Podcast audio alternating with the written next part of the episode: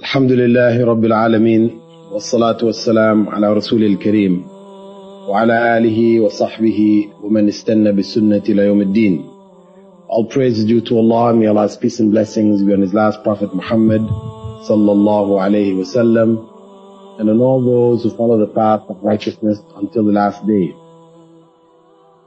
Now the topic which was scheduled for this evening was on the importance of the Muslim family.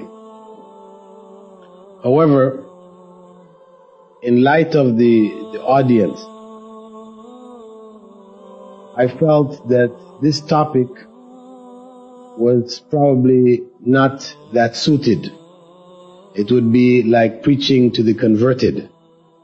You know, uh, I mean, I'm sure you all being, you know, fathers and mothers, etc., are very much aware of the importance of the Muslim family. Uh, if, if I were talking to a group of young people, then this would make sense for them to know their duties to their parents and the importance of not breaking family ties, etc., etc., or to a group of non-Muslims who, you know, would like to know something about Islam. This is one of one of the, the high points or one of the good points of Islam which could possibly attract people to Islam. I know people have been attracted due to the, the way in which Muslims, you know, regard family, the importance that they place on family, etc. So seeing that neither of these two audiences are present, I felt that it was probably better for me to choose a topic which was a little more relevant, which would contain uh, some information which would be of more benefit to you all. So the topic I chose was how to be a better Muslim. How to improve one's Islam. This is something I feel we all uh, can use some reminders, some suggestions, uh, since inshallah we're all uh, trying to please Allah, trying to, to worship Him in the best way we can. And, you know, any advice which we could get, which could help us in that uh, process, I think would inshallah be useful. And the, um, I will present it by looking at basically four statements of Prophet Muhammad sallallahu because the best advice with regards to Islam, how best we can practice Islam, the best advice will naturally come from the Prophet Muhammad sallallahu himself. So I've chosen from his statements four hadiths or four statements of his in which he has given advice as to how one comes closer to Allah. How does one uh, worship Allah to the best that he or she can.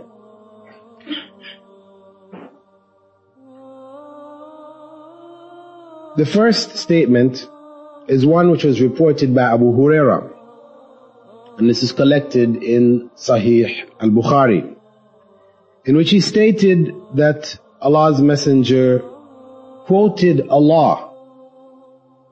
That is, this statement is what they call Hadith Qudsi. This is where the Prophet Muhammad is quoting a revelation directly from Allah, which is not found in the Quran. In it, Allah says, من عاد لي وليا فقد آذنته بالحرب. I have declared war against whoever acts with hostility towards a friend of mine. وما تقرب إلي عبدي بشيء أحب إلي مما افترضت عليه. My servant does not come closer to me with anything more beloved to me than what I have made obligatory for him.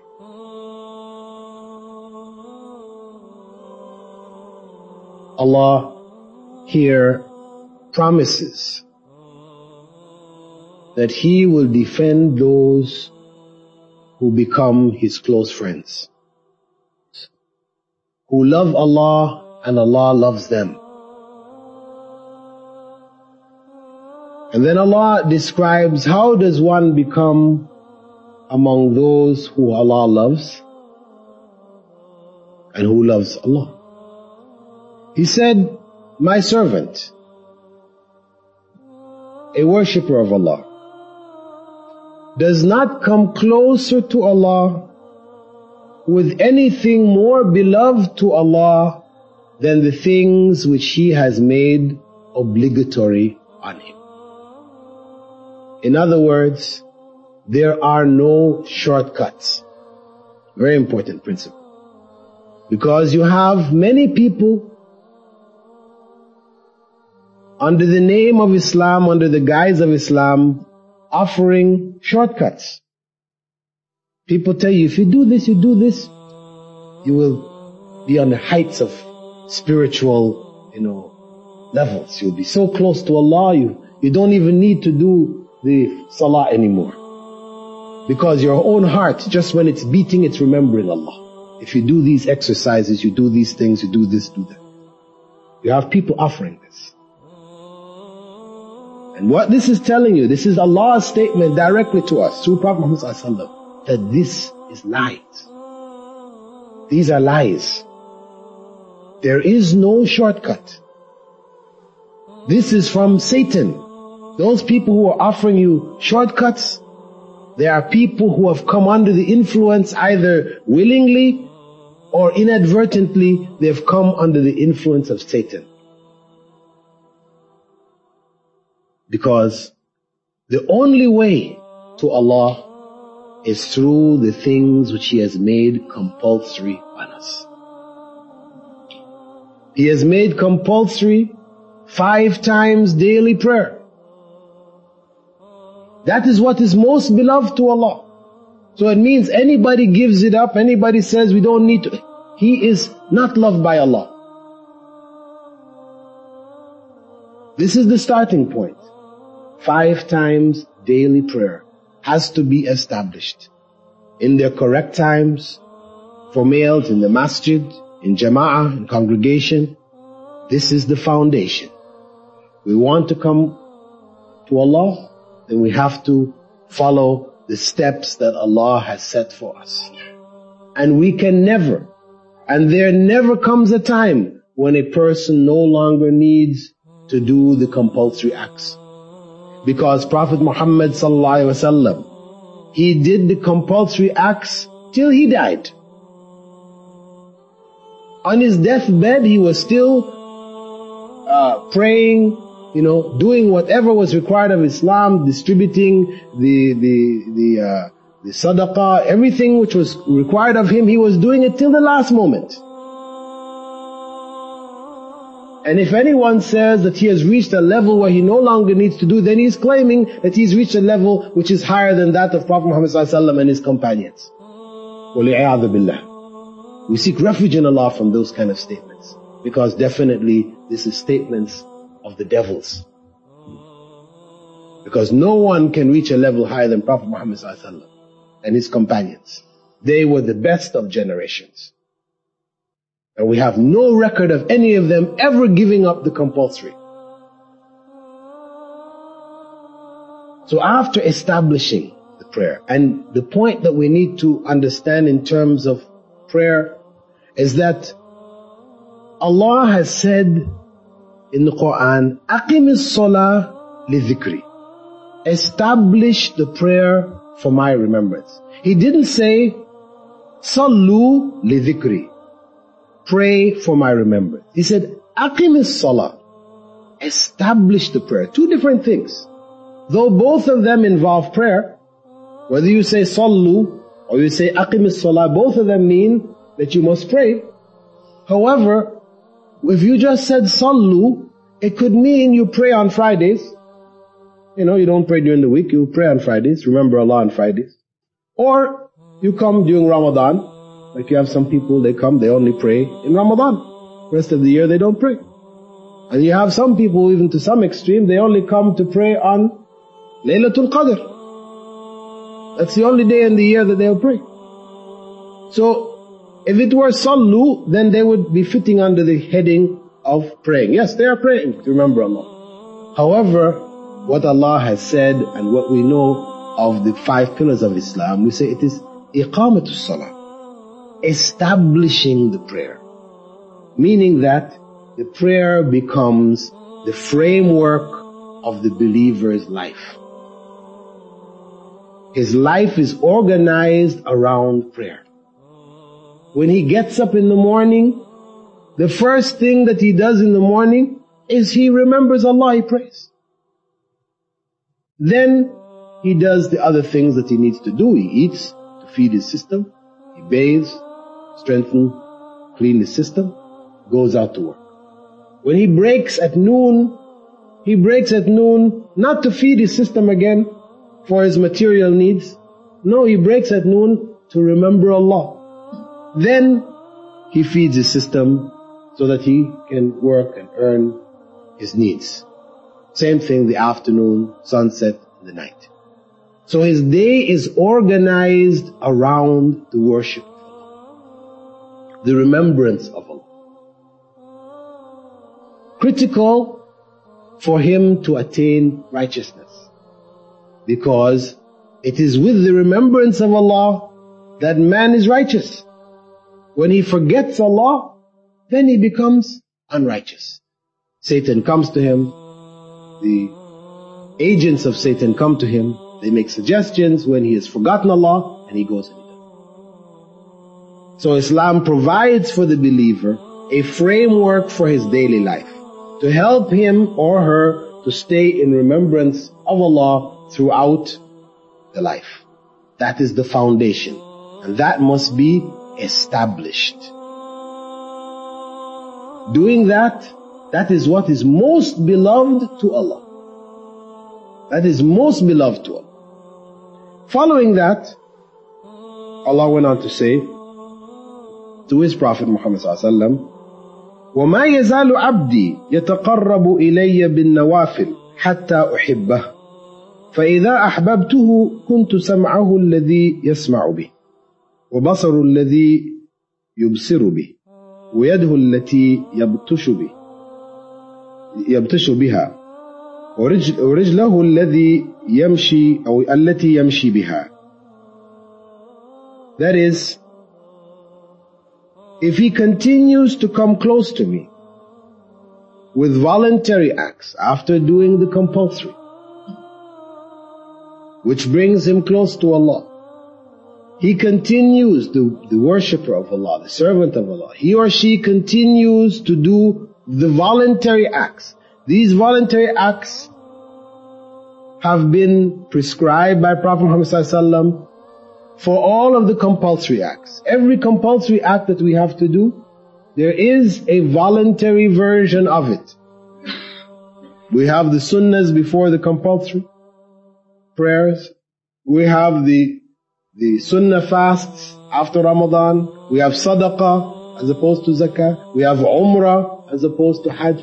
All of the required things of us in Islam, there are voluntary versions of them that have been placed there to help us. To help us to make good the compulsory. To strengthen the compulsory. Because, of course, none of us are able to do the compulsory acts perfectly there will always be some weaknesses there. We lose some concentration in our prayer. In our fasting, we may have made some bad statements or said some things which should not have been said. You know, we're damaged. In one way or another, we damage our acts of worship. So the voluntary acts are there to help, to strengthen the compulsory. Because after the, the compulsory, Allah on the day of judgment will ask about the voluntary. He asks first about the compulsory acts of worship, and then he asks about the voluntary acts. And in this way, what is deficient in our compulsory can be made up by our voluntary activities. When a person establishes the compulsory and goes on to do the voluntary regularly, establishing it throughout his life, then he continues to become closer and closer to Allah, and Allah says that He will love that person. This is Allah's promise. And Allah goes on, uh, uh, on, on these things. This is Allah loving the person. We should also relate that to the verse in the Quran wherein Allah subhanahu wa ta'ala said, In kuntum tuhibbun Allah, fattabi'uni yuhbibkum Allah. Allah told the Prophet Muhammad to tell the people that if they wish to love Allah, if they believe that they are loving Allah, then that love is only acceptable to Allah if they follow the messenger of Allah. And when they do so, Allah will love them. So we take this along with this statement of Allah here. That the voluntary acts are not voluntary acts of our own creation. That we make up our own voluntary acts. Because you have people who make up voluntary acts. They say, well listen here, um, you know, I am a spiritual doctor. You know, like you go to the medical doctor when you're sick. The medical doctor prescribes for you certain uh, treatment. Some people claim to be spiritual doctors. They know what is wrong with your soul when you come to them and they can prescribe for you voluntary acts which were not prescribed by Prophet Muhammad That is again deviation. Deviation because Allah said in the Quran that if you believe, you want to come closer to Allah, you want to love Allah, the only way is by following the messenger of Allah. Whatever He has provided for us, whatever voluntary acts He has shown us, this is the way. This is the only way. And this is what is meant, you know, when you have Christians, sometimes when you're talking to them about Islam, you're trying to clarify to them that Jesus, alayhi salam, was a messenger of Allah, a prophet of Allah, not Allah, or the son of Allah. He was a messenger of Allah. And that he was showing the people, he was a guide to them, they will quote a verse from the Bible in which Jesus was supposed to have said, I am the way. I am the way, the life, and the light. No one comes to the Father except by me. I say, okay, this is what Jesus said. He's the way, the life, the light. No one comes to the Father except by Him. So we have to pray through Him. But we explain to them, no. This is not what was meant by that statement. When Jesus said He is the way, all of the prophets of God, they were the way. That's the sunnah. That's what sunnah means. The way. They were the living sunnah. The way to Allah. Not that you worship them to, to get to Allah. No. The way which they set the example which they gave, that is the way to Allah. It's the one path that leads to Allah. That's what Jesus told them. And that is the essence of our understanding of the Sunnah in Islam. When the Prophet ﷺ said, I left with you two things. If you hold on firmly to them, you'll never go astray. The book of Allah and my Sunnah. This is the way the only way. So, voluntary acts of worship are the voluntary acts prescribed by the Messenger of Allah. Very important point for us to stress because as I said, there is much in our cultures, in our cultural practices of Islam, which have been given to us as voluntary acts of worship which do not have the authority or the authorization of the messenger of Allah. And we have to understand that these acts of worship are not acceptable to Allah. They are not pleasing to Allah. Because Prophet Muhammad sallallahu he said, "ما تركت شيئا يقربكم إلى الله إِلَّا وَأَمَرْتُكُمْ بِهِ I did not leave anything which would bring you closer to Allah except that I told you to do it. Nothing. Nothing is pleasing to Allah. No act of worship which is pleasing to Allah, which will bring us closer to Allah. There are none which the Prophet Muhammad did not tell us to do. This is how we determine the route, the sunnah, the way to Allah. We have to use this guideline which is given by Allah and by His Messenger for us to determine what is the correct way. Because there are so many things, as I said, that people are doing and saying, we're doing this out of the love of Allah and out of the love of the Messenger of Allah. But they have not been sanctioned by Allah or His Messenger. And as such, they are not acceptable to Allah. And our intention doesn't make them acceptable. If they are not sanctioned, they're not acceptable. They're rejected by Allah. Very, very, very, very important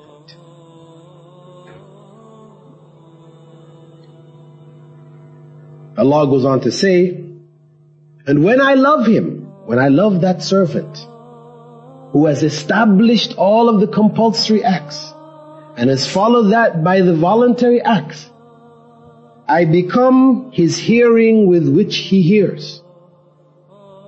Now some people have looked at this hadith and have mistakenly thought that this means that they become Allah. you know, this is, this is madness. I mean, I mean, in ignorance, a person could draw that. Allah says He becomes the hearing with which He hears, the eyes with which He sees, the hands with which He touches, the feet with which He walks. So it's, ah, it means that when Allah becomes, you become so beloved to Allah that Allah becomes you. You become Allah. No, no. This is, this is total deviation. This is like the Christians believing that Jesus was God. No different. If you believe that you can become Allah, then you're like, you're worse actually than the Christians because at least they said the Prophet was Allah. They didn't say everybody else was. You know, you, you've gone worse than the Christians. No. No human being can ever become Allah. The human being is created. His soul is not a part of Allah, because this is another mistake that people hold. That each human being, the soul, the ruh that he has, is a part of Allah's ruh. It's an idea, very common amongst people. But it's false. No. The ruh is created. The spirit is created by the command of Allah. Allah said be and it was. Allah is not a spirit. He does not have a spirit. The spirit is created. It was put into man by the angels, into Adam by the angel. This is the correct Islamic understanding. But that deviant view, where the person's soul is actually a part of the soul of Allah, which promotes then the idea that what we are supposed to be striving to do is to make that soul again one with Allah. We again become Allah. We disappear in Allah. People will call it by names, fana. It's one of the terms that you will hear, fana. To be, to disappear and to be absorbed by Allah. This is Hindu nirvana, the Hindu beliefs, where the, the human soul it dies and is reborn and it dies and reborn and the more good it does it gets higher and higher and higher till it reaches the stage where it becomes one again with the world soul. This is Hindu beliefs. Hindu as well as Buddhist, both. Because Buddhist, remember Buddhism is a reform movement of Hinduism. Buddhism is a reform movement of Hinduism. So the basic beliefs of Buddhism, you find their origin is in Hinduism. And this idea, of course, this is in, in reincarnation, etc., is of course not accepted by Islam. But the idea of reuniting with God, becoming one again with God, this is totally abhorrent in Islam. Man cannot be God. And God does not become man. Very important concept to understand. Especially when you're discussing with Christians.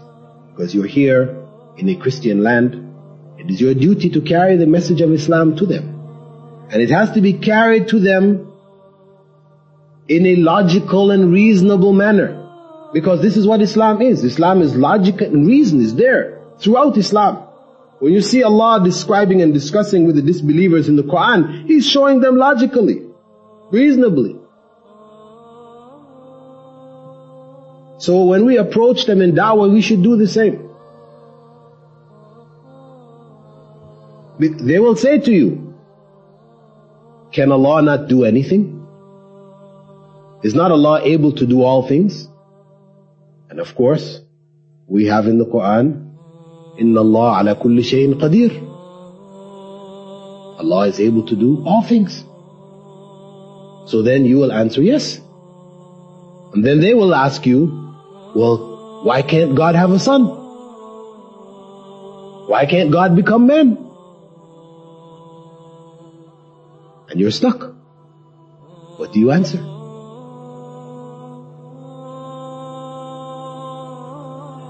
You have to go back again to understand, as Allah explains in the Quran, the distinction between the Creator and His creation.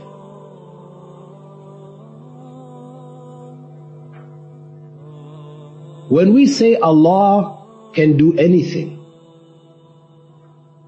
we mean Allah can do anything which is in keeping with Him being Allah. Not anything which makes Him less than Allah.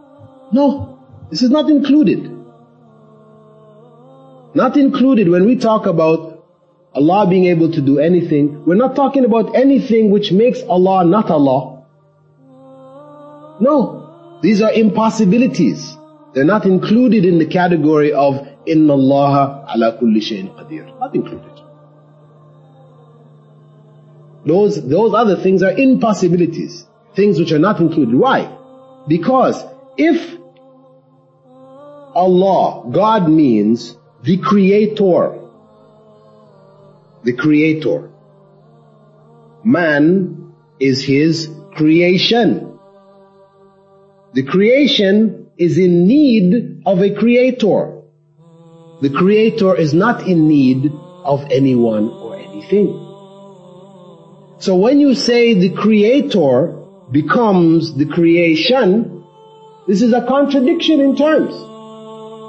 Because you're saying the Creator now becomes in need of a Creator. It's a contradiction. You can't say it. doesn't make sense. To say God had a son, came into existence, when God means the one who always existed, who has no beginning. For you to say, can the one who has no beginning have a beginning? No, it's nonsense. Can the one who never dies die? No, this is nonsense. These are all nonsensical questions. We don't include them in the concept of Allah being able to do all things. So, when we speak then of Allah becoming the hearing with which a man hears, as Allah has explained here, it doesn't mean, we said, Allah becoming the man's hearing. It means that the man hears what Allah wishes him to hear, what is pleasing to Allah. He sees what is pleasing to Allah. He avoids looking at things which are displeasing to Allah. He has control over his senses, all of his senses. He uses them in a way which is pleasing to Allah. This is the sign of one who Allah loves.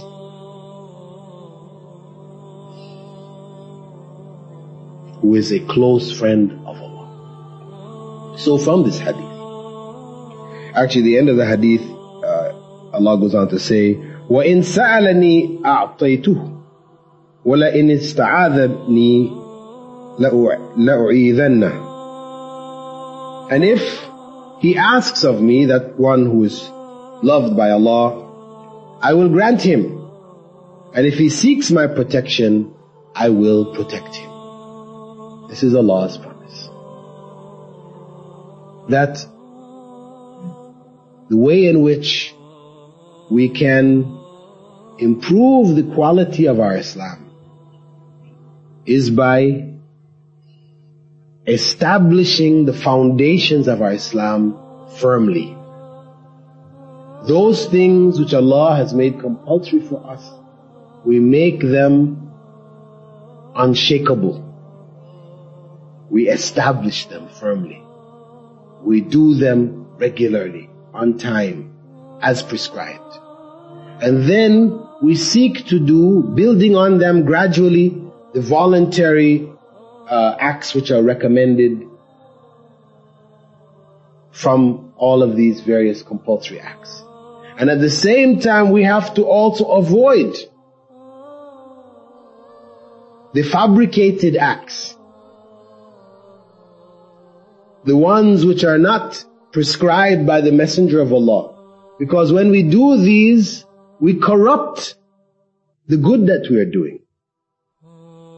When we do things which are displeasing to Allah, and we do things which are pleasing to Allah, you see, the ones which are displeasing to Allah are affecting the ones which are displeasing to Allah, which are pleasing to Allah. So we try to remove as much as possible that which is displeasing to Allah.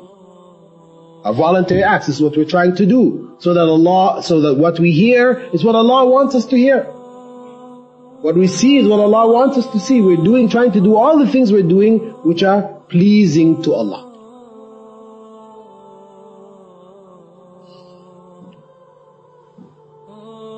And there are many, many examples that could be given in this regard. One of the most famous of them, which the community, alhamdulillah, from what I've heard is, you know, basically extracted itself from, was that of celebrating the birthday of the Prophet Muhammad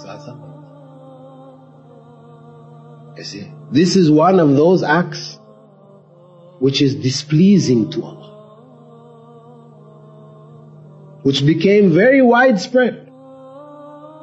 Which was introduced by the enemies of Allah.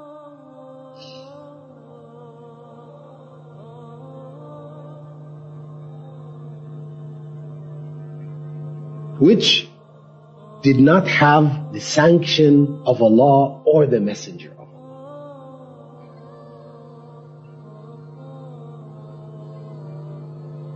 It's a big, big issue affecting much of people's lives. Much materials have been prepared, people use it and, you know, I've read many of the different poems and things that are recited during these gatherings. And so much of it filled with shirk. So much of it filled with attributing to Prophet Muhammad things which he never attributed to himself. Elevating him to a status where he becomes like a demigod. He's no longer human. One book I remember reading which uh, came from Pakistan, I still keep it with me. This book is called The Shadowless Prophet. A book of some 300 odd pages describing how Prophet Muhammad didn't have a shadow.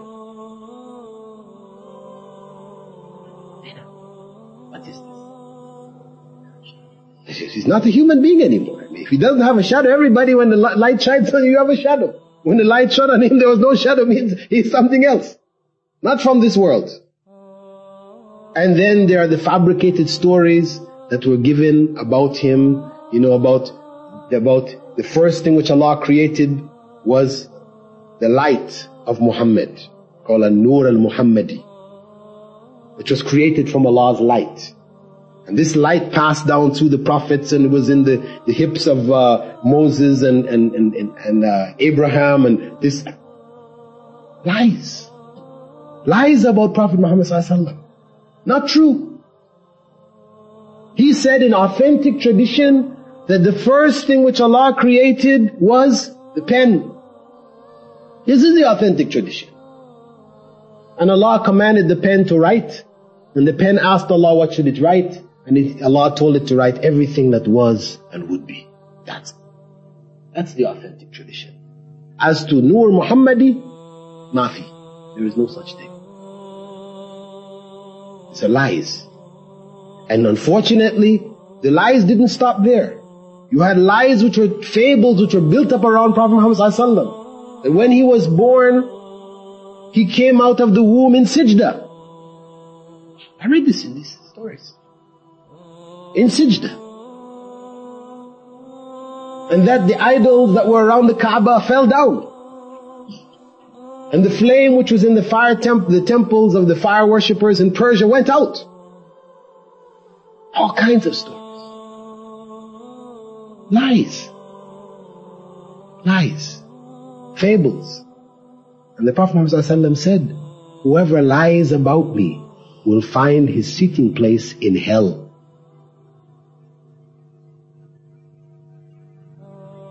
Very unfortunate. Very important for us to get back to the basics. What is Islam? The foundational teachings, the compulsory acts, and the true information as to what is required of us, who Prophet Muhammad is, what is required of us with regards to him. Obedience. He was not an object of worship that we should elevate him because he said لا تطروني كما أطرت اليهود النصارى عيسى ابن مريم do not be excessive in your praise of me as the Christians were in the case of Isa the son of Mary but call me Abdullah wa Rasul just call me slave of Allah and the messenger of Allah stay there don't be go, don't go beyond that because if you do, you end up like the Christians did with Isa. He became an object of worship. And in Christianity, for the first 300 years after the time of Jesus, it was forbidden for them to celebrate birthdays, period. Including the birthday of Prophet Jesus.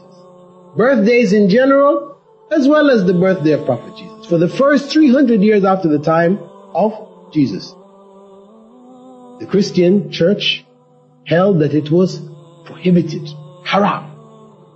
Because the celebration of birthdays was a pagan practice done by the Romans, the Greeks, the Persians, the Hindus, etc. These are the people who are doing this.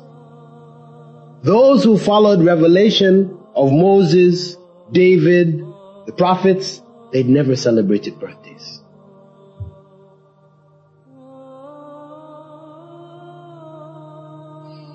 But what has happened, after that time, the celebration began of, of Jesus' birthday, and a lot, a lot of the pagan rituals of Europe, etc. included, and it became celebrated all over and Muslims not to be outdone. This is a shameful thing. Feeling that, well, Prophet Muhammad is greater than Prophet Isa. So if the Christians can do that for Prophet Isa, we should at least be doing this for Prophet Muhammad So in competition, they started doing what the Christians would.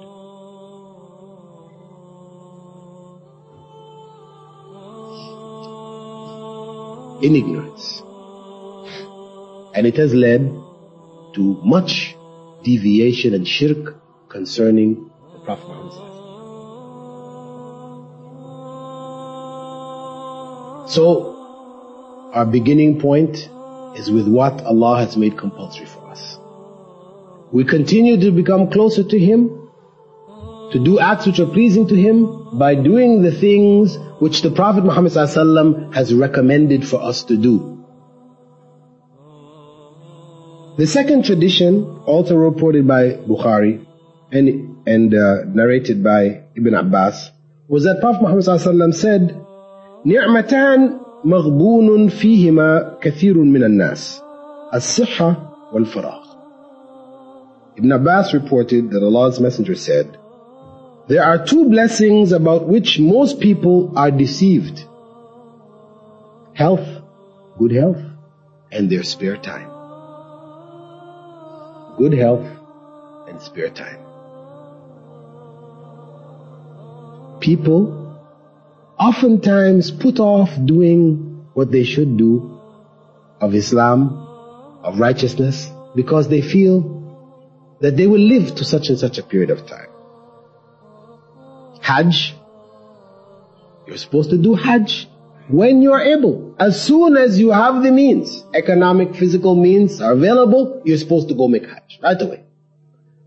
But you will find people, generally speaking, they want to leave Hajj until the latter years of their lives. Why? Because they believe Hajj, you know, when you make Hajj, if it's accepted by Allah, then all of your previous sins are erased. You return like one when he was first born, like a newborn child. This is Prophet Muhammad's promise.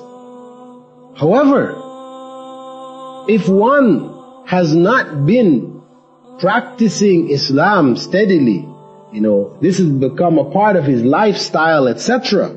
When he goes to make Hajj, he has been living a, a deviant, uh, corrupt life, do you think that he can make Hajj which will be acceptable to Allah? No. Delusion. He feels I'll make Hajj when I get older. You know, that's the time you make Hajj because then, you know, you make up for all your sins as a young person. But who has the guarantee? This is the health. He feels he's in good health now. He'll live at least till he's 90. Well, you know, make Hajj around 80. No. We have no guarantee of tomorrow. See, this good health can delude us. We reach a stage, you know, things can happen to us where many of the things that we are able to do now, we cannot no longer do. So very important for us that we recognize that the blessing of good health that Allah has given us now, we have to take advantage of it and to do whatever we can Whatever has been prescribed for us and recommended of us, we should try to use our good health now to do as much as possible. Before there comes a time when we have no chance. Our health fails us, we're no longer able. And the other thing is our spare time. What we do in our spare time. Here, this is one of the sicknesses people in Brisbane, for example, we don't find them in the masjid. They're too busy. But they do have spare time. No matter how busy you get, you do have spare time. But what happens is that that spare time is not used to please Allah. So the spare time they have is used up in trivial matters which are of no benefit for them in the next life and they do not engage in the worship of Allah. So though they may manage to gather around themselves nice house, car, you know, good life, enjoyable life, in fact, they have destroyed the next life for themselves. There is no reward for them in the next life. Very important that we use our spare time for seeking the pleasure of Allah. In fact, there is no such thing in the vocabulary of the Muslims known as holiday. Really. There is no such thing. It is a Western concept. Holiday. Coming from holy day. the day off. In early times, Muslims didn't have any weekend. Stopped work in time for making uh, salah or making Jum'ah and you carried on. There was no holiday after that. The day after or the day before, weekend, no.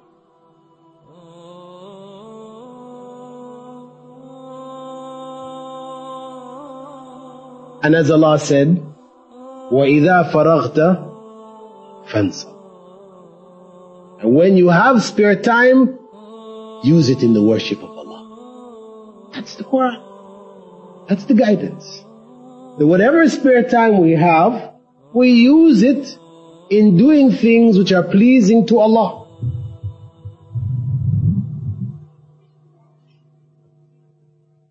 It means if we go to the park with our families, and, and there's nothing, no, Islam is not saying you can't go to the park with your family, because the system here, they give you a weekend, Saturday and Sunday, they give it to you. you I mean, to say I don't want the weekend, no, no, Islam is not saying you have to reject it, no. You accept it. They give you that those days where you don't have to work. But what do you do with those days? Do you use it like the way they use it? They work hard all week and they're just waiting for the weekend. The weekend they just it's just a blast of pleasure. You know, you get drunk, you get high, you're doing all pleasures. That's the weekend. No. Is that the approach? No. For us as Muslims, when that weekend comes, if we use it, we take our family to the park, then we take them to the park and what are we talking about there? The dunya? No, we talk about Allah.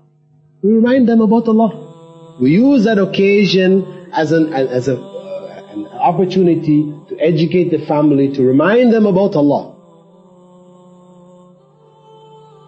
We try to keep that as a part of our daily life.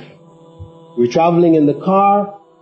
We're not talking about just, oh, that's a nice car or that's a nice home or, you know. No. We're reminding them about Allah. You know, Allah has been merciful to give us this car. We remember to use the dua of traveling. Let the family know what that dua is. Let them learn it. They haven't learned it, subhanallah, sakhar lana. Let them learn it. What it means. Let them understand the significance. So we use our spare time always in ways which improve our lives, but in, in a material sense as well as in a spiritual sense.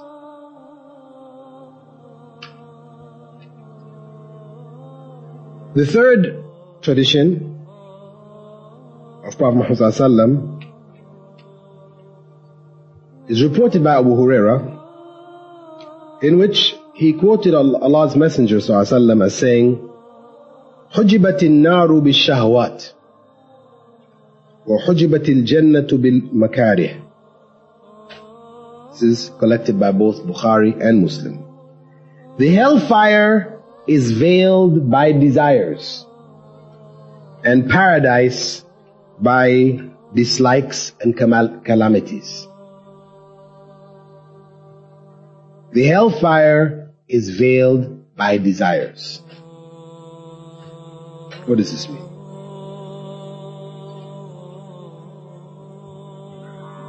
The desirable things, the pleasurable things of this life are the veils on hell. If one makes that the sum of his life, then he is heading for hell. And paradise is veiled by the difficult and disliked things, calamities. That is, there are things which, many things which we don't like to do because it's not easy we don't feel comfortable with it, whatever. But oftentimes those things are the things which improve our lives spiritually and help us to paradise. Like the path to paradise is not the smooth one. The smooth one is the one heading for hell. No effort. All you have to do is just enjoy. That's the one will take you to hell. The one to paradise is one you have to work for. You have to struggle with it. You have to be patient.